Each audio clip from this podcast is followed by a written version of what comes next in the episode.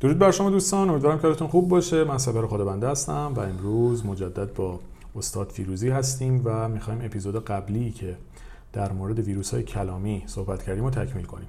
اما این نکته من قبل از اینکه شروع بکنیم بهتون بگم توی پکیجی که ما گفتیم توی ماهای آینده تولید میکنیم که در واقع میایم راهکارهای صحبت‌های فعلیمون رو اونجا ارائه میکنیم برای اینکه بتونیم از این ویروس‌های کلامی بگذریم، اصطلاح طرحواره‌ها رو به کار بردیم که میایم روی طرحواره‌هامون کار میکنیم. یه نکته‌ای بگم که این طرحواره‌ها با طرحواره درمانی که روتین شنیدید کاملا فرق داره. حالا ممکنه جایی هم پوشانی داشته باشه ولی الزاما اون نیست. یعنی قرار نیست ما بیایم مثلا روی طرحواره یا تله محرومیت هیجانی یا طرحواره آسیب پذیری یا استحقاق کار بکنیم. من توی پادکست صلح درون بر اساس کتاب زندگی خدا دوباره بیافرینید جفری یانگ اومدم این کارو انجام دادم. چهار تا از طرحواره‌ها یا تله‌های زندگی رو توضیح دادم. هفته‌ی بعدی رو هم تولید می‌کنم. توی شادی درونم میام مکمل و راهکارش رو میگم. ولی کاری که با استاد فیروزی می‌خوایم انجام بدیم این نیست. کار دیگه‌ای می‌خوایم انجام بدیم، کار بنیادین سبک خود استاد توی حالا تایم‌هایی که این همه سال مشاوره دادن و در واقع منظور از این طرحواره‌ها الگوهای ذهنیه که توی دوره کودکی، توی نوجوانی، حتی توی بزرگسالی در درون ما شکل گرفته، بالغ ما رو شاید یه جاهای آلوده کرده. حالا اینکه چجوری میتونیم از اون بالغ آلوده به بالغ آزاد برسیم، اینکه چجوری میتونیم نوجوانمون رو آزاد بکنیم، چجوری میتونیم کودکمون رو ببینیم و بشناسیم. پس داستانی که ما میخوایم انجام بدیم، اصطلاح طرحواره‌ای که به کار بردیم یه اصطلاحی بود که شما بدونید که این در واقع یک سری الگوی ذهنی پیشینه که توی زندگی فعلی ما تاثیرگذار هست. ولی کاری که ما می‌خوایم انجام بدیم به اون موضوع ربطی نداره.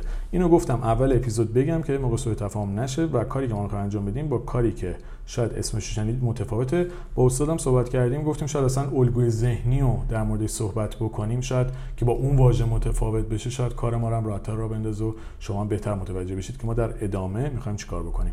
مقدمه من تموم شد و درود بر شما. بس درود. و سپاس بسیار باز هم از سپهر جان و این طرح و پروژه بی‌نظیر و همراهی‌های شگفت‌انگیز هم‌مدارانت که بسیار برای ما ارزشمنده و قدر تک تک اینها رو ما میدونیم و اونها در حقیقت بانیان پیش برده این پروژه بسیار شگفت‌انگیز و پیچیده هستند. دقیقاً. پس از تک تکشون ما سپاسگزاری میکنیم. مرسی.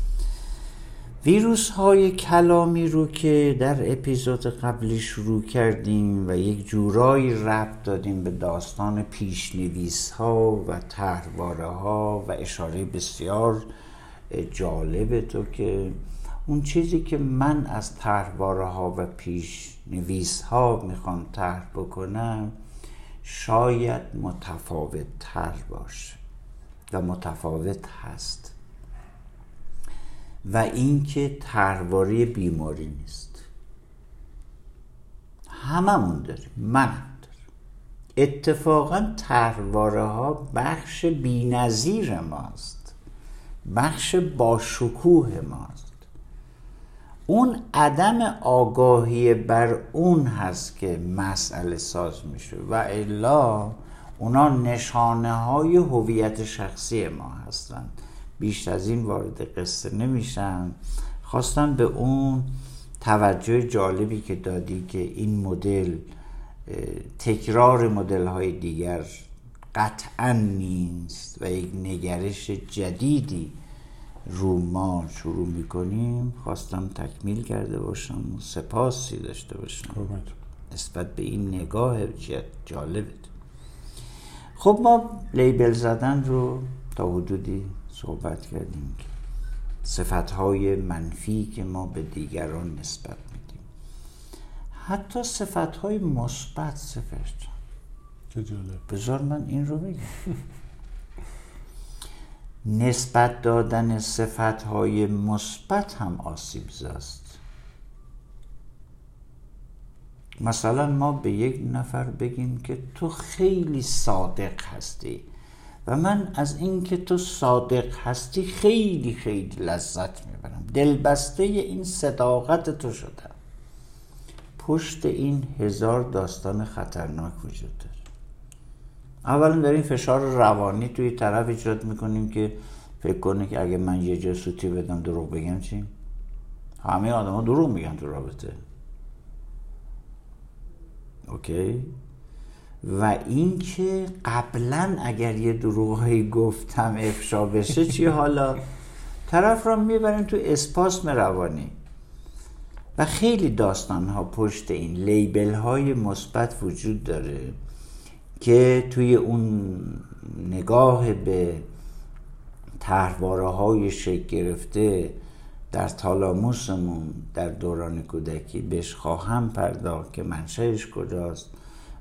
ولی الان دارم میگم که تمامی این ویروس هایی که داریم میگیم اینا همشون منشأشون دوران کودکی هم هست.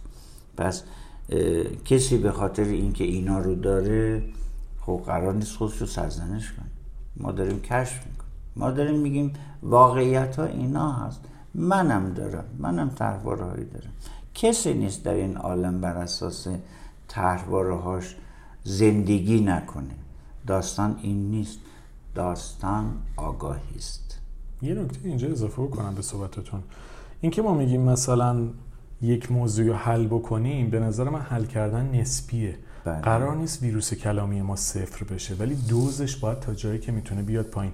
خیلی از اوقات شاید یه تغییری سالها زمان ببره تا واقعا آدم بتونه بذارش کنار. به قولی مثلا فکر کنید من نویا مثلا سی و چند سالمه، الان سالها عادت کردم به ویروس کلامی، یه شبه نمیتونم کنارش بذارم. ام. ولی آگاهی ازش و تلاش برای کنار گذاشتنش و همزمان که روی طرحواره‌ها و الگوهای ذهنیم کار میکنم، این پروسه‌ای که دارم میرم در دراز مدت منو شاید کیفیت خودم و کیفیت ارتباطم بالاتر ببره. ولی این که بگیم یه شبه یهو این تغییر اتفاق میفته، چنین انتظاری هم نباید توی دوستان شکل بگیره، چون این واقعا این پروسه بسیار زمان بره، شدنی نیست. یعنی واقعا اصلا خیلی زمان میبره. ما میخوایم اون عنصر آگاهی به این مسئله رو بولد کنیم. دقیقاً. و نمیخوایم و نمیشه. مثل اینکه شما بگید که من در اثر شنیدن یک پادکست و رفتن چهار تا کارگاه کل طرحواره‌های من آوردم بیرون و درست غیر ممکن است. شدنی نیست. میرسیم به ششمین ویروس، دستور دادن و تحکم. دستور دادن، این کارو بکن، این کارو نکن، باید، نباید. وقتی ما وارد باید و نباید میشویم در رابطه، خب دیگری این حس بهش دست نمیده که آزاده.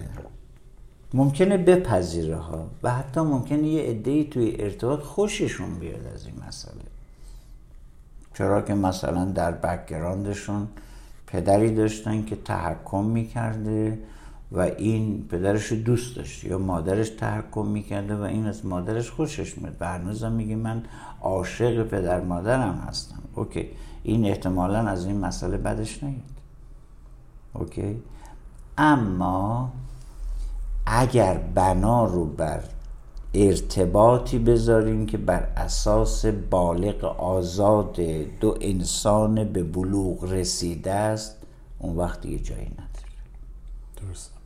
اونجا رو دارم من میگم، اونجا این آدمی که با تو هست یک انسانه، یک انسان در حال تجربه و رشد یابنده است و شما نمیتونید براش تکلیف تعیین کنید. حق چنین کاری رو نداری. دلش میخواد یه کاری رو بکنه یا نکنه.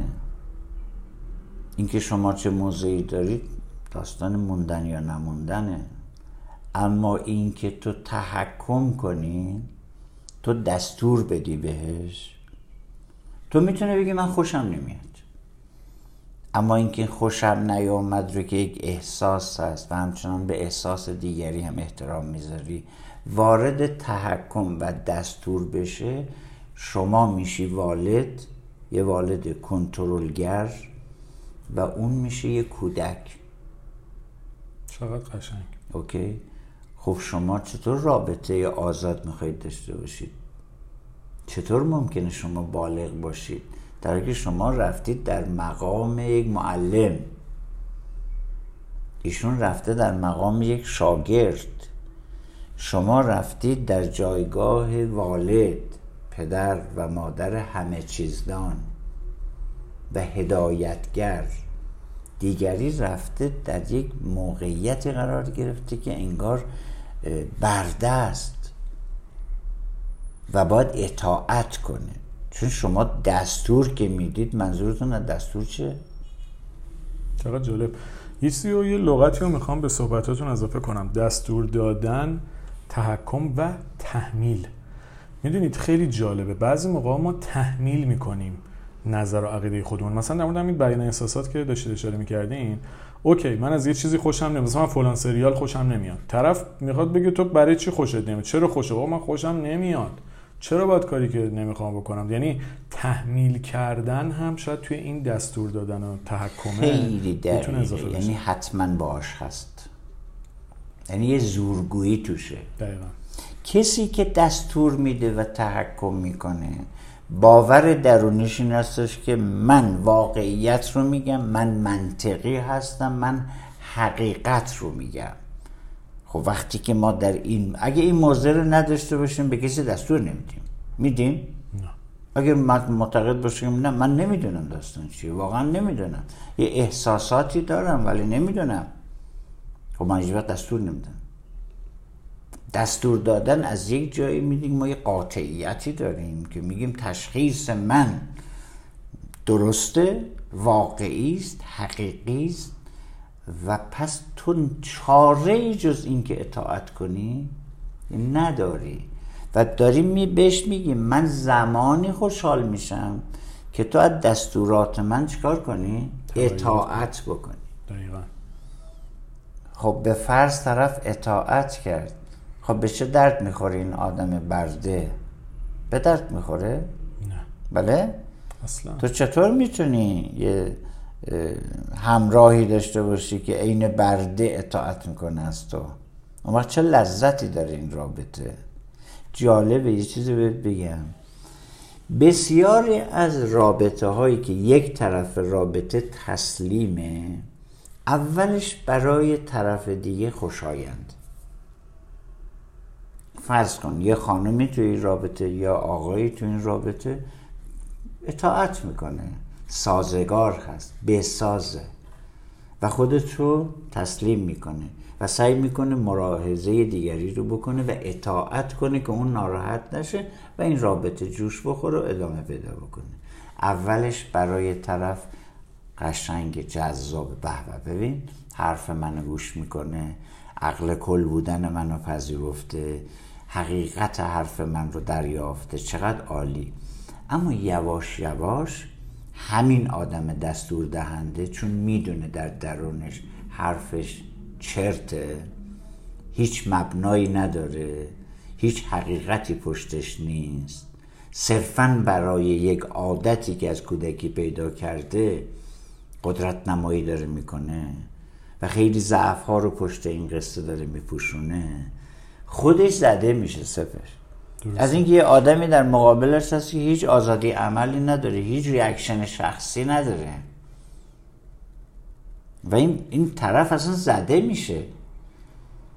ببین تم... اینجوری بهت بگم سپهر جان، تمام آدم، چه در رابطه زن و شوهری چه در رابطه پارتنری، وقتی یک نفر تحکم میکنه، دیگری بله قربانگو هست، مطیع هست، یعنی مهرطلبه در حقیقت به اصطلاح روانشناسان، یواش یواش زدگی در طرف ایجاد میکنه.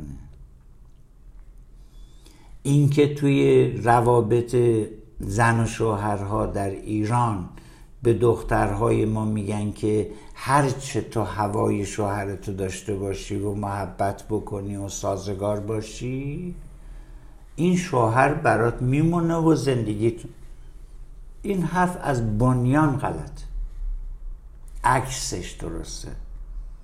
برای اینکه اون مرد یک زن قدر میخواد، یک زنی میخواد مستقل از اون باشه، ولی تو اگه زائده ای از عوض میخوام زائده ای از افکار زائد اون باشی، و چه جذابیتی برای تو باقی میمونه؟ اوکی، این رابطه رابطه ای نیست که بتونه دوام بیاره. تو هم آدمی نیستی که بتونی یک عمر سازش کنی و خشم نداشته باشی. اساس این رابطه رابطه فیکی هست. بنابراین این ویروس کلامی رو آوردم تا نشون بدم که رابطه ارباب و برده رو بذارید که نست. چه قشنگ. یه چیزی فقط برای خود من اینجا سواله، حالا میره تو داستان خودشیفتگی اونجور داستانه که نمیخوام بهش بپردازم، اصطلاح عامیانه عقل کلا رو استفاده میکنم. کسی که چنین حسی داره از بردگی خیلی جا لذت میبره. اون میتونه تو این قسمت استثنا بشه، یعنی دقیقاً آدمی که حس عقل کلی داره و یه دیکتاتور درون توش هست خیلی جاها از برده کردن آدم اتفاقا لذت میبره، چون فکر میکنه فقط حرف و نظر خودشه که بله. چیز بشه. این فکر کنم تو این قضیه کم، ولی در دراز مدت اون هم با در دراز مدت نفرت ایجاد میکنه. طرف بی‌اعتبار میشه. به قول سنت عوامانه ما میگن پادری میشه. بی‌اعتبار میشه. چون رابطه جذابیت هم میخواد. اطاعت یک بخش ساده شه، ولی جذابیت تو اطاعت نیست، جذابیت توی استقلاله، اینکه تو یک فرد مستقل از دیگری هستی. بله چه جاذبه‌ای داره وقتی طرف مطیع منه، اوکی؟ چه جاذبه‌ای باقی میمونه؟ جاذبه‌ای داره واقعا. درسته اون عقل کلی من و اون خوی دیکتاتوری من رو، این خوی برده‌ساز من رو ارضا میکنه، اما اون خوی کشف من رو از بین میبره. همه آدم ها خوی کشف دارن، میل به اکتشاف دارن، میل به یک چالشی دارن که در اون چالش یک فرد متفاوت از خودشون رو کشف بکنه. اون بخشی که قوام رابطه است. ما چون حواسمون به اون بخش نیست و معمولاً هم اصلا مورد بحث نیست سپهر جان که این این بخش فوق‌العاده تو دوام رابطه اثرگذار هست، بله، خب میریم سراغ اون پلن. اون پلنی هستش که خب ما ممکن هستش که به خاطر خیلی چیزا، به خاطر ناامنیایی که در کودکی داشتیم، به خاطر ناامنیایی که الان تو اجتماع داشتیم و اینکه یک طرفی هستش که قدرت داره، حالا زن و مرد هیچ فرقی نمیکنه، یه طرف قدرتمنده و ما عاشق قدرت هستیم. در اپیزود قبلی اون شعر از قدرت خوشمون میاد، حتی اینکه خودمون رو برده کنیم از قدرت خوشمون میاد. اما داستان این هستش که جاذبه های رابطه، تنوع رابطه، کشف رابطه، زیبایی ها و سورپرایز رابطه یواش یواش از بین خواهند رفت. میگم که دستور دادن رو به عنوان یه راه حل حذف کنیم. خیلی جالب بود. حتی در رابطه با مخصوصاً پدر مادر با بچه، مخصوصاً با نوجوان، وقتی پدر مادری میگن ما باید بچه‌مون رو هدایت کنیم، تقابل اصلا میشه، کاملاً تقابل. یه حرفی رو بهت بگم که رایجه، خب متاسفانه تو فضای روانشناسی هم بسیار رایج هست، که پدر و مادر باید به بچه بچه خودشون آگاهی بدهند، اونم بچه نوجوان رو. سپهر، واقعا میشه به بچه نوجوان امروزی آگاهی داد؟ نه واقعا میشه گفت واقعا بعضیشون آگاه تر از ما، خیلی جدا میگم.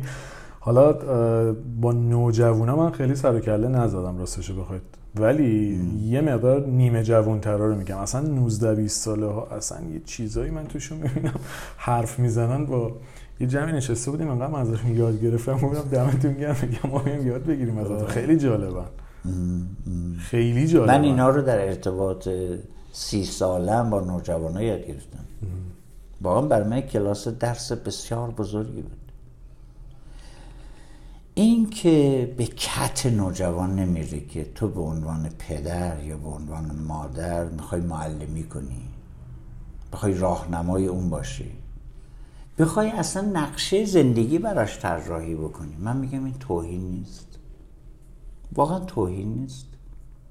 البته از من سوال میکنم که اگر من بچه‌مو راهنمایی نکنم، خب اگر بیفته به چاله چی؟ من مقصر نیستم. میگم نه، راه راه نشون دادن این نیست. اوکی؟ این نشد راه، این راه به بنبست میکشه. راههای غیر مستقیم برای این مسئله وجود داره که ما توی اون حریم شخصی حتما بهش خواهیم رسید. فعلا دارم میگم که وقتی داریم دستور میدیم، تحکم میکنیم، معمولا هم این تحکم ها سپهر جان با چه لحنیه؟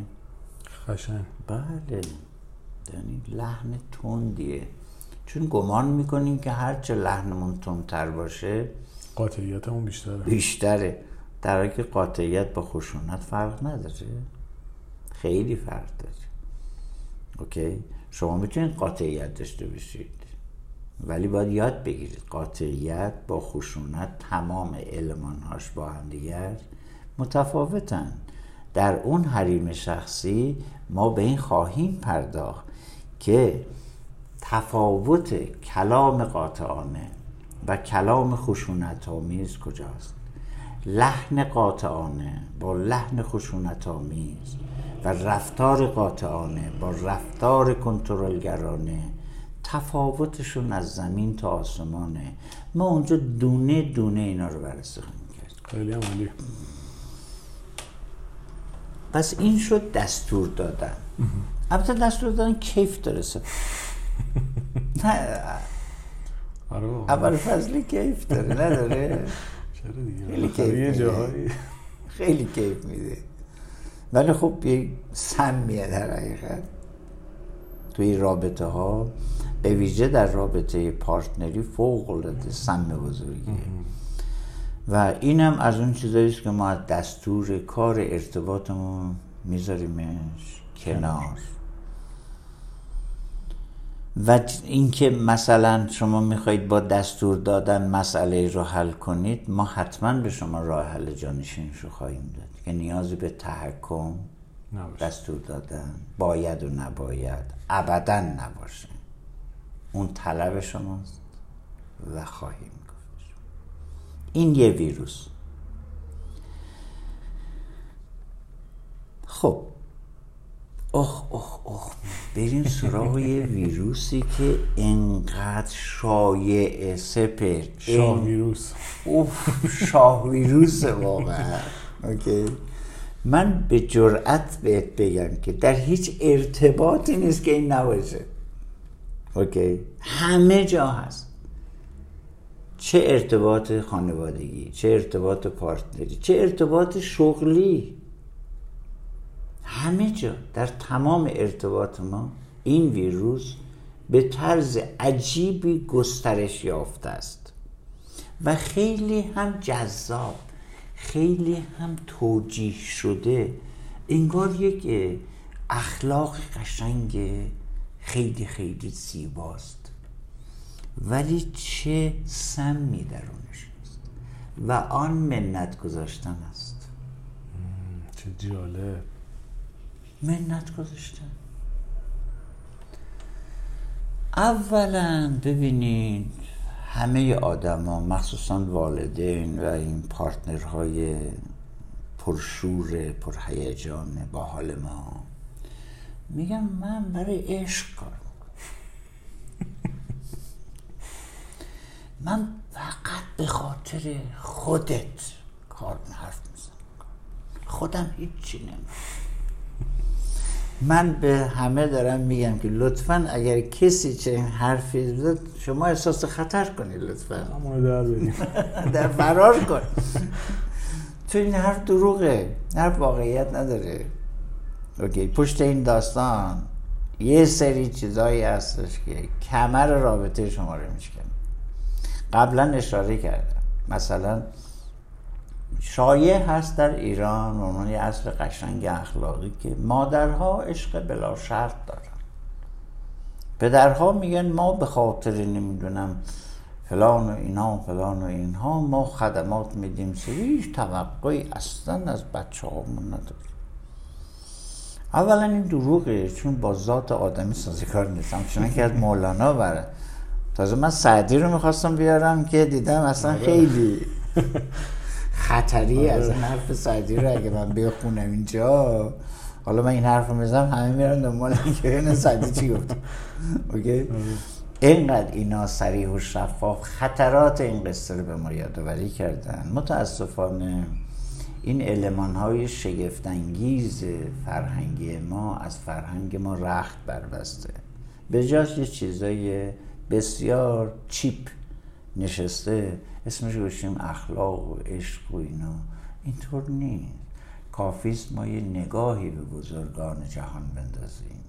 اینا اینها رو اخلاق نمیدونن، اینها رو انسانیت نمیدونن، اینها رو عشق نمیدونن.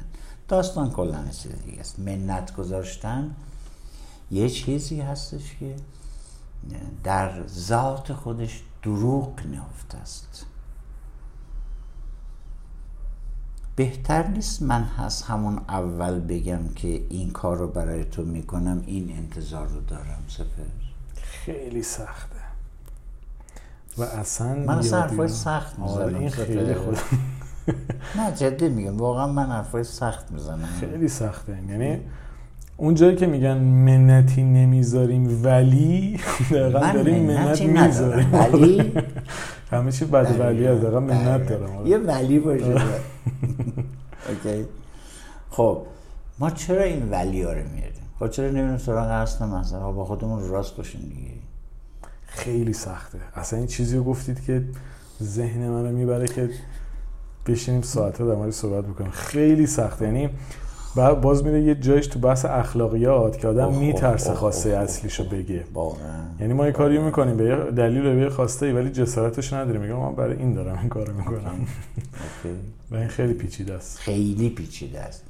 این که میگم یک ویروس بسیار وجیه چهره هست، جا افتاده است و فوق العاده اخلاق مدارانه به نظر میاد و نشان میده که طرف از یک عشق سرشاری برخوردار هست، در حالی که یک عفونت در درونش پنهانه و آدمیان متوجه این قصه نیستن. چرا به قول تو فهم این حقیقت سخت، فوق‌العاده سخته؟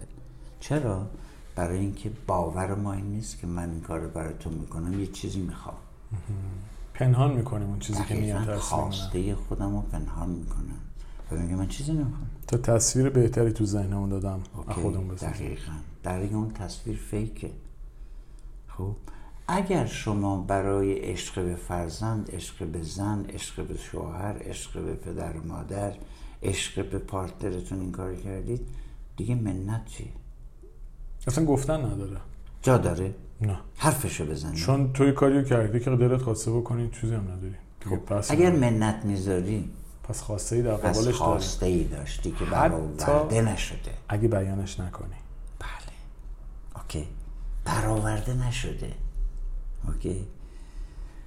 هم اون خواسته خودت رو پنهان کردی، هم الان که برآورده نشده باز داری اون رو پنهان میکنی و شهامتشو نداری که بگی با من اینو میخواستم در ازای این.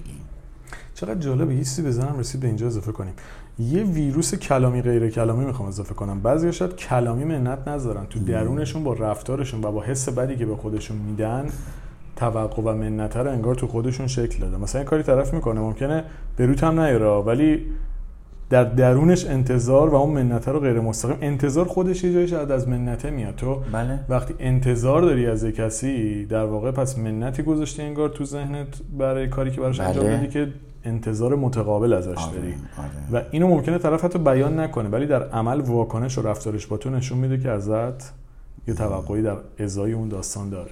گفتی انتظار، یه آموزشی الان دارن توی این حتی روانشناسای ما، اینستاگرام اینستاگرام دارن یه چیزایی رو مطرح میکنن که اساساً واقعیت نداره. انتظاری نداشته باش از کسی، اصلا غیر ممکنه. اصلا چی داریم میگیم ما؟ همین خود این کسی که داره اینها رو میذاره تو پیج اینستاگرامش، میشه یک بار خودت بخونی؟ انتظار لایک داره خودت. بعد میگه انتظار، یعنی همون که اینو میذاره خب انتظار داره متنش دیده بشه دیگه، با خودش انتظار داره. اگه درباره خدا داری میذاری خب نذار اصلا. نه من الان من الان چالشی رو مطرح میکنم، حاضرم پاش وایس. هر کسی فکر میکنه که کاری رو برای دیگری میکنه بدون انتظار، بیاد من ثابت کنم چه انتظارات پنهانی داره. اگر اون انتظارات پنهان رو نشناسیم خب نشانه بیرونیش منت گذاشتنه. چقدر جالب. من چی کار کردم برات، من اینجوری کردم. کی؟ زمانی که طرف انتظارات تو رو برآورده نمیکنه. وقتی انتظارات تو رو برآورده نمیکنه به جوش میای از خشم و شروع میکنی منت گذاشتن. منت گذاشتن یه خشمه، داری بهش میگی که من این کار کردم، ببین من جوری کردم، من جوری کردم، من جوری، ولی تو نمیبینی، تو قدر منو نمیدونی. دقیقا. اوکی؟ خب بهتر نیست از همه اول خواستمونو بگیم، آره. انتظارمونو بگیم. آره. ما آجام ما این کارو میکنیم، در ازاش اینو میخواییم. شفاف. برای این خیلی باید کار کنیم. سپهر زمان رو کلن به هم ریختیم با این ویروسشون. خیلی کار سختیه، خیلی, خیلی. کار سختیه، یعنی خیلی میتونم بگم جزو سخت‌ترین چیزایی که میشه انجام داد. خیلی اونم سخت. تو جامعه ما که کلن آدمای ماسکی دارن در مقابل حتی خواسته های خودشون. بله. اصلا ما به نظرم توی بیان خواسته و نیاز، حتی توی زن و شوهرها، طرف خواسته و نیازش رو توی با کسی که بیست سال زندگی کرده رک نمیگه. اصلا ابدا. ما همیشه پشت یک سری شعارها و ارزش‌هایی که به نام اخلاق هست قایم میشیم، ولی ما انسان هستیم، ما مجموعه نیازها هستیم. بعد اینجا چیزی که میاد، گفتید این ویروس ها به هم مربوطن. بله. چرا خواستمونو نمیگیم؟ چون ممکنه برچسب و لیبل بخوره. دقیقاً. آفر. یکی دیگهش میاد وسط. دقیقاً. آفرین. دقیقاً. اون کاملگرایی نمیذاره. دقیقاً. یه جای دیگه چرا نمیتونیم بگیم؟ چون اونجا که به همون دستور دادن عادت کردیم همیشه مطیع باشیم، فکر میکنیم جلو قانونای بالاتری داریم وای میسین. یعنی اصلا همه چی با هم اینجا میکس میشه یهو. کاملا. اینا یک پکیجی هستن. ما داریم نشانه ها رو میگیم. این منت گذاشتن از اوناست تا سپر. یعنی از اون ویروس هایی است که گردن کلفت. گردن کلفته و اگر بخوایم این رو حذفش کنیم کل ناهوشیارمون رو باید بیاریم بیرون. باورت میشه سپه؟ کل پیشنویس های تالاموسی دوران کودکیمون رو باید بیاریم بازیابی کنیم. چرا که برمیگرده به این که من سراسر نیازهام هستم و حتی نیازهامو نمیشناسم و نمیدونم چجوری نیازهامو بگم و اگر بگم به قول تو آیا قضاوت نمیشم، لیبل نمیخورم، متهم نمیشم به خودخواهی و خودپرستی که میشم. صد درصد. اوکی؟ ما دائما راه میریم به اینا میگیم خودخواه. من آدمی که خودخواه نباشه ندیدم، از جمله خودم. نمیشناسم.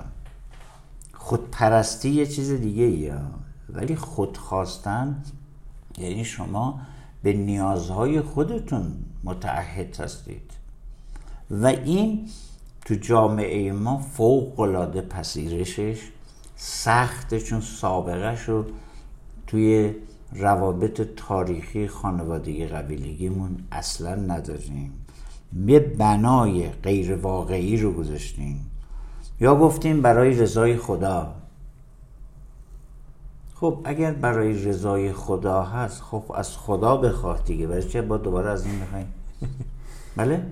خب من نمیگم برای رضای خدا نکردیم، من قبول دارم، مخلصت هم هستم، ولی دوباره چرا خفته ای نگرفتی؟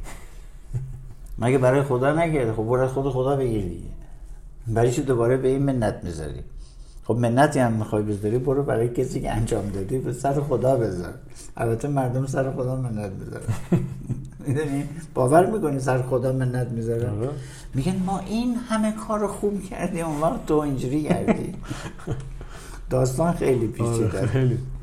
فقط میخوام اشاره کنم که هر جایی ما این کار رو میکنیم یک خللی در رابطه ما هست، یک خلل بزرگی، یک گاف بزرگی در درون ما هست و این نشانه است، نشانه ایست که باید بریم این داستان رو پیگیری بکنیم. اما باز هم میریم سراغ یک ویروس دیگری که اونم کمتر از منت گذاشتن است. البته به شدت فساد و عفونت این منت گذاشتن نیست، ولی اونم قدره. شاهزاده است، اون شاهزاده شاهزاده ویروس است. آره آره خیلی قدره و اینم رایجه، به شدت رایجه. یعنی من چی بگم که این ویروس ها اینقدر شایعن. ببین یک ملتی دارن همدیگر رو نابود میکنن. من اینجوری میبینم مردم رو. این چه سیستمیه که ما درست کردیم؟ هم تو مدرسه، هم تو محیط اداری، هم تو دانشگاه، هم تو روابط پارتنری، هم تو روابط خانوادگی. آخه این چه وضعشه؟ خب و اون مقایسه کردنه. آقا ما میایم پست میذاریم تو اینستاگرام که کسی را مقایسه نکن. چشم. انگار مثلا خیلی کار کردیم. این نیستش. این نیست. مقایسه کردن به حدی ریشه داره. تا هر ریشه‌ش رو در بیاری یه ریشه دیگه است. این مقایسه کردن به خیلی جاها ربط داره. یکی این که ساده‌شو بگم، یکی این که ما به یونیک بودن آدما اساساً ایمان نداریم، اعتقاد نداریم. و این سخت میدونی؟ آره. این نگاه شوخی نداره، یک نگاه اگزیستانسیالیستیه، یک نگاه وجودگرایانه است. اوکی؟ شما این رو در مولانا میتونید سراغ پیدا کنید، توی سعدی میتونید پیدا کنید، توی حافظ میتونید پیدا کنید. از این مدار که خارج میشی دیگه این دیده نمیشه. هیچ انسانی نیست که خارج از این مدار باشه خودش رو انسان یونیکی بدونه و دیگری رو یونیک بخواد بدونه. چنین چیزی ما تجربه نکردیم. خب فردیت در دنیای امروز بسیار گسترش پیدا کرده، مگه نه؟ دقیقاً. اوکی. در دنیای قدیم این فردیت، این تفاوت‌های فردی که روانشناسا میگن، اینقدر گسترش یافته اصلا نبود. یعنی مردم عموماً توی عادات جمعی زندگی میکردن. بنابراین اگر مقایسه میشدن انقدر بهشون بر نمیخورد. ولی چون جان جنبه مثبتش رو دارن میگم، ای به می جمله بگفتی هنرش نیست بگو. یه جنبه مثبت این داستان این هستش که ما فردیت هامون داره رشد میکنه. وقتی فردیت ما رشد میکنه، وقتی کسی ما رو با دیگری مقایسه میکنه عذاب میکشیم، به خشمه. یعنی چی؟ مگه من دیگریم؟ ببین پسر خالت چقدر مؤدبه، نگاه کن ببین تو دختری، دختر خالت رو نگاه کن، ماشالله ماشالله چقدر خوب درس میخونه. اون وقت ما اینقدر بهت خدمات، حالا منتم بزن، ما این همه بهت خدمات میدیم، تو هم باهوشتر از اون هستی، اون وقت این نمره هاته. مثلا فکر میکنن شاهکار کردن، انگیزه ایجاد کردن. اوکی. و نمیدونن که مقایسه کردن انگیزه کشه. یه سه جالب اینجا میخوام بگم. من خیلی در مورد مقایسه مطلب گذاشتم و خیلی واکنش هایی که گرفتم یه جاهایی نمیشه به آدم ها جواب داد، چون جبهه دارن در مقابلش، به خاطر حالا مدلی که بزرگ شدن، نحوه تفکرشون. مثلا خیلی همین که گفتید انگیزه، خیلی میگن ما از مقایسه کردن انگیزه میگیریم. بله. اوکی تو اگر ویروس انگیزه میگیری بگیر، جوری هم که حال میکنی زندگی کنی. که مثلا من در مورد حرفای نزده مطلب گذاشته بودم، گفته بودم حرفامون رو بزنیم همیشه تو خودمون نریزیم. طرف نوشته بود که من سکوت میکنم کلا حالم بهتره. اوکی تو اگه اونجوری حال میکنی همون شکلی زندگی کن، ولی در کل این کار برای عموم جامعه مخربه. خامد. تو اگه از مقایسه کردن انگیزه میگیری باری کلا جزء استثنااتی هر جور حال میکنی زندگی کن، ولی این یک چالش، یک مشکله. ما نباید جلو هر چیزی همش جبهه بگیریم چون خودمون تجربهش نکردیم. برای عموم جامعه مقایسه کردن این همه آسیب و داستان و سر کنکور و دمو چرا این همه مشکل پیدا میکنن؟ چون همش تو رقابت و مقایسه با فامیل و دوست آشنا و هم مدرسه‌ای ان. طرف اصلا میخواد بره یه رشته زنبورداری بخونه ولی مجبوره به خاطر مثلا فامیلشون بره دکتر بشه، در حالی که شاید میرفت زنبورداری میشد یه بیزینسی رو میزد که صادرات عسل میکرد هر جا، ولی تو مقایسه این کارو نمیتونه بکنه. حالا شما اگه از هر ویروسی از منت گذاشتن انرژی میگیری نوش جونت. من واقعا اینو همیشه تو پستام یه حالت خودم پیدا کردم، فهمیدم باید یه عده رو کلا بذاری تو همون حال خودشون باشن. شما با هر ویروسی حال میکنید با همون زندگی بکنید، ولی این برای عموم جامعه مخربه. اینو گفتم، این پرانتز رو باید رو تمام بسیار جالب بسیار جالب دقیقاً. ما مخاطبمون کسانی هستن که از مقایسه شدن رنج بردن. یه چیز دیگه هم بگم، ببین به طور نرم همه ماها از بچگی خودمون خودمون رو مقایسه میکنیم. کسی رو نمیتونی پیدا کنی که خودش خودش رو مقایسه نکنه. این در همه آدم ها وجود داره، تو بچگی وجود داشته، همیشه هم هست. ما همیشه در حال مقایسه کردن خودمون با دیگران هستیم. این که شما انسان یونیکی هستید خودتون را مقایسه نکنید یک داستان فوق‌العاده آرمانگرایانه است. ما به طور نرم خودمون داریم خودمون رو مقایسه میکنیم. من میگم اشکالی هم نداره، اما وقتی یکی دیگه میاد اینو با تو انجام میده داره تو رو تحقیر میکنه. دقیقاً داره میگه که اون یکی برای من مطلوب‌تره تا تو. این که آزاردهنده است.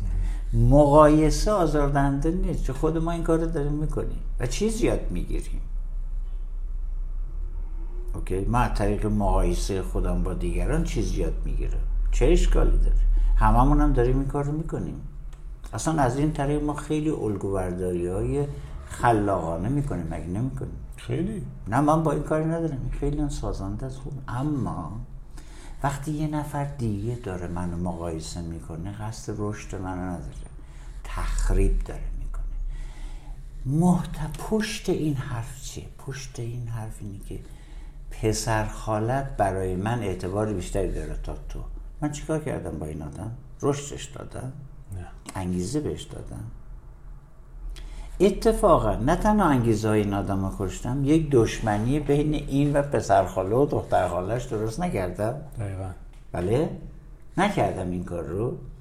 وقتی که اینو با اون داری مقایسه میکنی، خب این به اون یکی خشم پیدا میکنه. حالا یه داستان جدید درست شده، این باید با اون پس اون باید حال اونو بگیره. در تمام جایی که مقایسه انجام میشه متاسفانه این پیامد ناجوری سپهر جان خفت آدم ها رو میگیره و دقیقا ما نمیدونیم چی کار داریم میکنیم. پس میخوام بگم که مقایسه کردن در اون وجهش طبیعتا در بین ما وجود داره، خیلی هم پسندیده است، مفیده برای ما.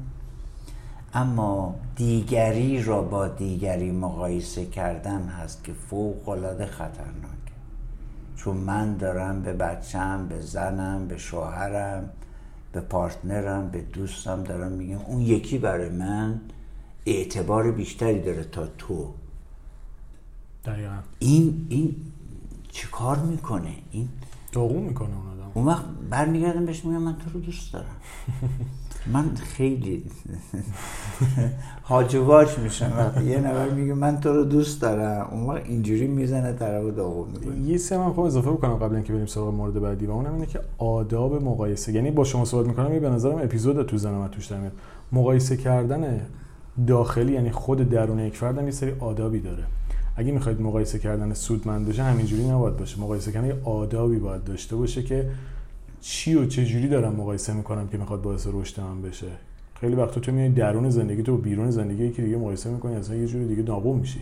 اگه میخوای مقایسه هم انجام بدی که واقعا ازش انگیزه بگیری، اونم یه آدابی داره که اصلا خودش یه داستانیه که اصلا چه شکلی ما بیم این کارو بکنیم که آسیب روانی نخوریم تو این داستانه. یعنی خودش مبحث دیگه. من الان میخوام از تکنیک‌های روانشناسی استفاده کنم. یه پیشنهاد جالبی به ما دارن. میگن که اوکی این نوع مقایسه که خب ویرانگر، اما شما میتونید مقایسه کنید، مقایسه‌ای بکنید که انگیزه ایجاد بکنه. و اون چی هست؟ دو روز قبل منو، هفته قبل منو، کار و مهارت منو با امروز مقایسه کن.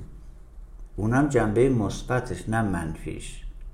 ما که قرار نیست که نابود کنیم طرف رو، که ما قرار انگیزه ایجاد کنیم، امید ایجاد کنیم، خلاقیتش رو برای شوق ایجاد بکنیم. پس اگر نیت ما اینه، پس من میام چیکار میکنم؟ میگم که راستی ببین یادت هفته قبل اینو اینجوری انجام دادی، الان چقدر جالبه، آگاهی بیشتر شد، چقدر پیشرفت کردی. ام.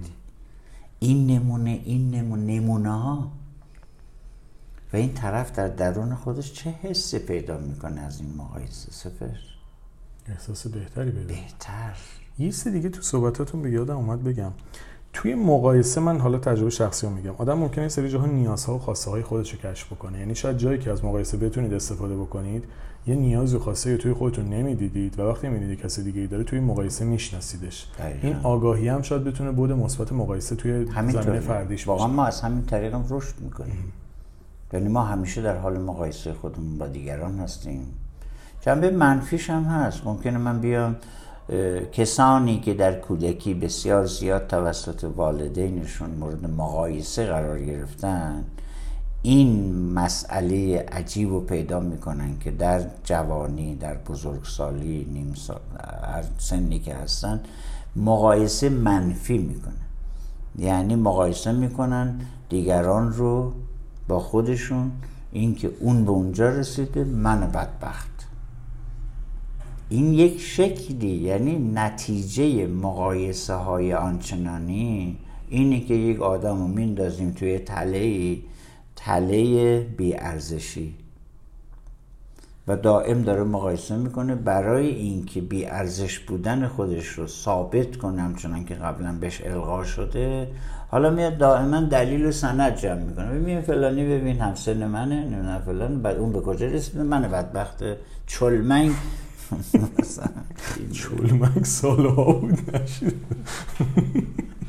اوکی، خب این این مسئله است. اما شما حالا صحنه رو برگردون، شما صحنه رو برگردون اینجوری مقایسه بکن، ببین که مثلا ماه پیش که من تو رو دیده بودم این مسئله رو اینجوری میگفتی، اینجوری روش این روش ها رو داشتی، الان شگفت انگیزه، ببین تفاوت چقدر، تو چطوری این کار رو انجام دادی. من چه پیامی دارم به طرف میدم؟ در واقع دارید اصلا حالش رو بهتر میکنید. خیلی این مقایسه بسیار شگفت‌انگیز و خلاقانه است. یاد بگیریم این مقایسه رو، این رو جانشین اون بکنیم. حتی در مورد وزن من میگم، کسی که چاق شده خودش میدونه چاق شده دیگه. حالا بگیم مثلا چقدر چاق شدی، یعنی مقایسهش داری میکنی با قبلش دیگه، خودش میدونه دیگه. رژیم میگه لاغر میشه دیگه. ببین تو قبلا خیلی لاغر رو باحال بودی، یا چی چیکار کردی اینجوری شدی؟ این هم سرزنش توشه، هم تحقیر توشه، تحقیر توشه، هم انتقاد توشه، هم مقایسه هست. ببین شما دارید طرف رو به فنا میدی. اگر یه اپسیلون انگیزه داشت، اونم ازش داری چیکار میکنی؟ میگیری میگیری حالا اگر فرض کن این فرنگ اضافه وزن رو مثلا گفتی، خیلی مود الان که فیت باشیم و فلان باشیم، میگم که طرف رو نگاه میکنم، اولا چه نیازی داره شما به فیزیک آدم ها اشاره کنی؟ چه نیازی هست؟ اصلا کسی به شما مسئولیت داده که برید ارزیابی کنی فیزیک آدم ها رو؟ خب آخه بدبختی ما یکی دوتا نیستش که، به رنگ پوستت کار دارن، به قدت کار دارن، به وزنت کار دارن. آخه به من بگید یه چیزی هست که این اطرافیان ما باش کار نداشته باشن. اما واقعا آدم بیکاری هستیم سپهر، دائما سرمون تو زندگی مردم. آقا چه کار داری؟ آقا این دلش میخواد چاق باشه، این میخواد لاغر باشه، به تو چه؟ به تو چه واقعا؟ تو چه کاره ای؟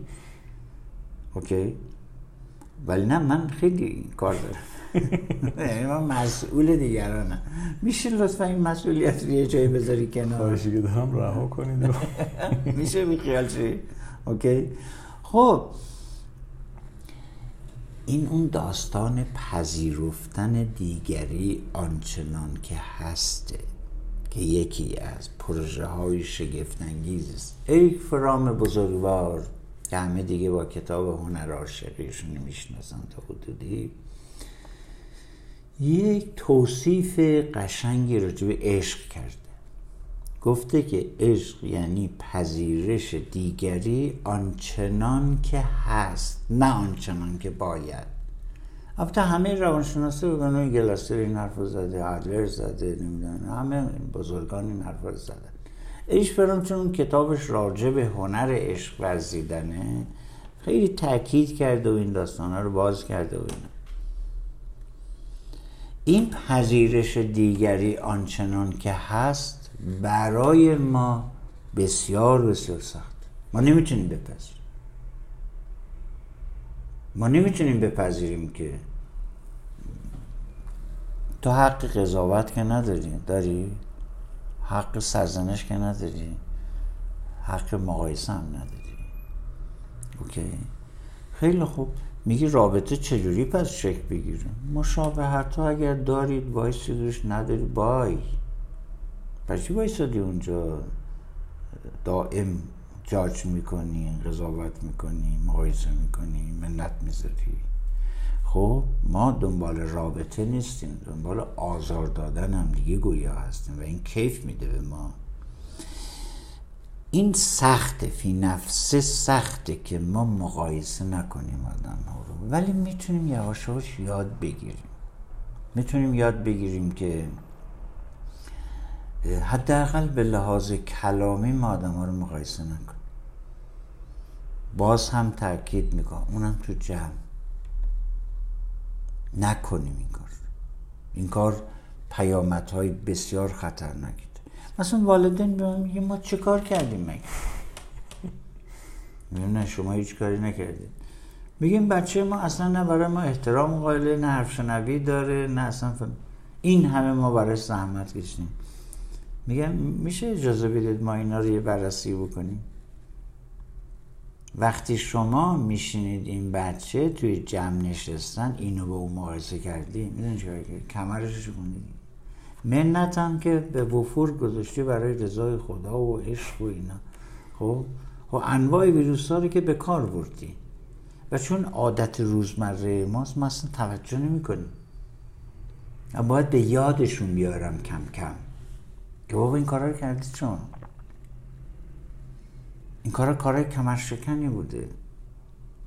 هرچند در دنیای قدیم تربیت یعنی همین بوده، ولی در دنیای امروز به کت بچه ها نمیشه، مخصوصا نوجوان ها تو کتشون نمیشه این حرف ها. وای میستن از خودشون دفاع میکنن و شما تعجب میکنید. ای ما پیش بابامون پامون دراز نمیکردیم. یا من به شوخی میگم که من اینا رو بچه ها یاد گرفتم، نوجوانه یاد گرفتم. میگن که والدین ما به ما میگن که ما غرض از این که غیر از این که دلسوز تو هستیم و اینا، ما چند تا پیرن بیشتر پاره کردیم. بچه ها میدونه چی میگن سپهر؟ میگن خب میخواستی مواظب باشی، پاره نشه مواظب، به من چه ربطی داره؟ اوکی؟ شما با موجودات شگفت‌انگیزی روبرو هستید، به این سادگی نمیتونید وارد این عرصه بشید. این از مقایسه کردن دیگه، بیش از این بستش ندیم. اینو سپهر جان شب باورتون نشه یه ساعت شد پر کردیم، یک ساعت یه ساعت داره، ده تا دیگه دوازده تا دیگه مونده. بله میخواید حالا بریم جلوی؟ نه دیگه، نه دیگه، تایم رو نگه داریم بهتره. پنجاه و چهار دقیقه است، میخواید ده تاش بکنیم روند بشه؟ آخه احساس میکنم هر کدومش یه اپیزوده. اوکی خب خلاصه تر میگم، آره میخواید نه و ده رو بریم؟ نه و ده رو میگم. آره نه و ده رو میگم. سعی میکنم زیاد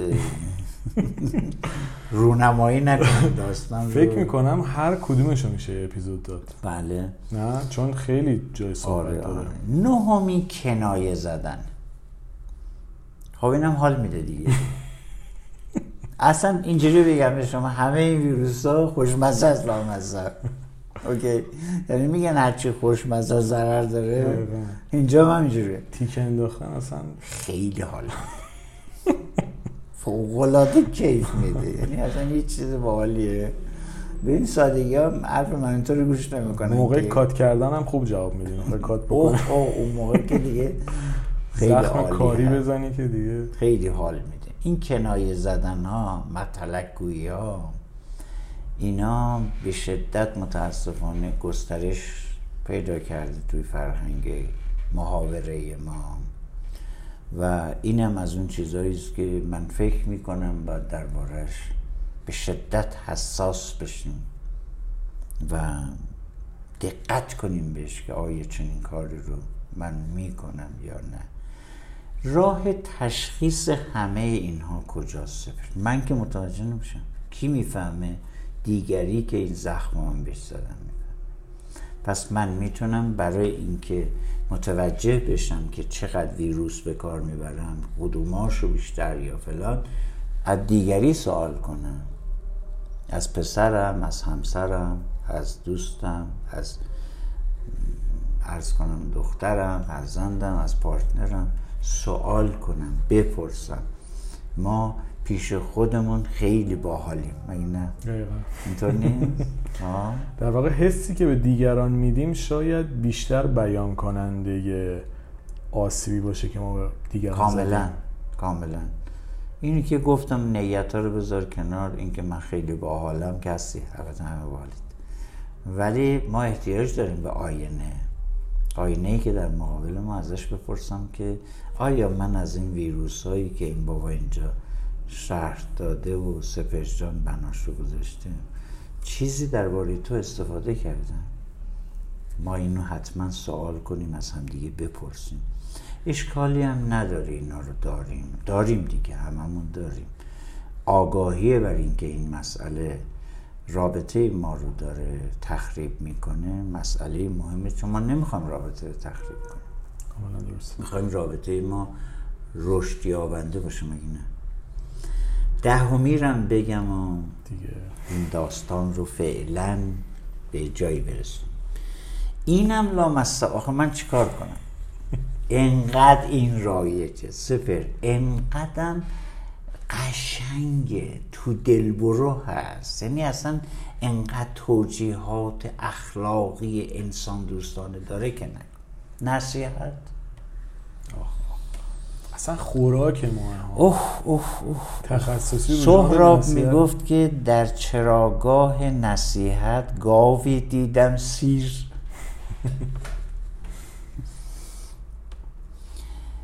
نصیحت یه جایی خوبه. ببین وقتی شما میرید پیش یه معلم یا میرید پیش استاد موسیقیتون نصیحت نمیخواید ازش. کاملا همین است. میخواید دیگه. شما وقتی که حتی با پارتنرت داری صحبت میکنی یا با بچت داری صحبت یا با دوستت، وقتی ازت میخواد که این مشکل من دارم به نظر تو چی کار کنم، اگه نصیحت نمیخواد عالیه. به اندازه‌ای که تخصص داری حرف مرد بگذاریم از کسانی که تخصص ندارن و این نظر میدن در تمام امور در... اونا موضوع صحبت ما نیستن، ولی میگم که یک جاهایی هست که نصیحت هست چون دیگری میخواد.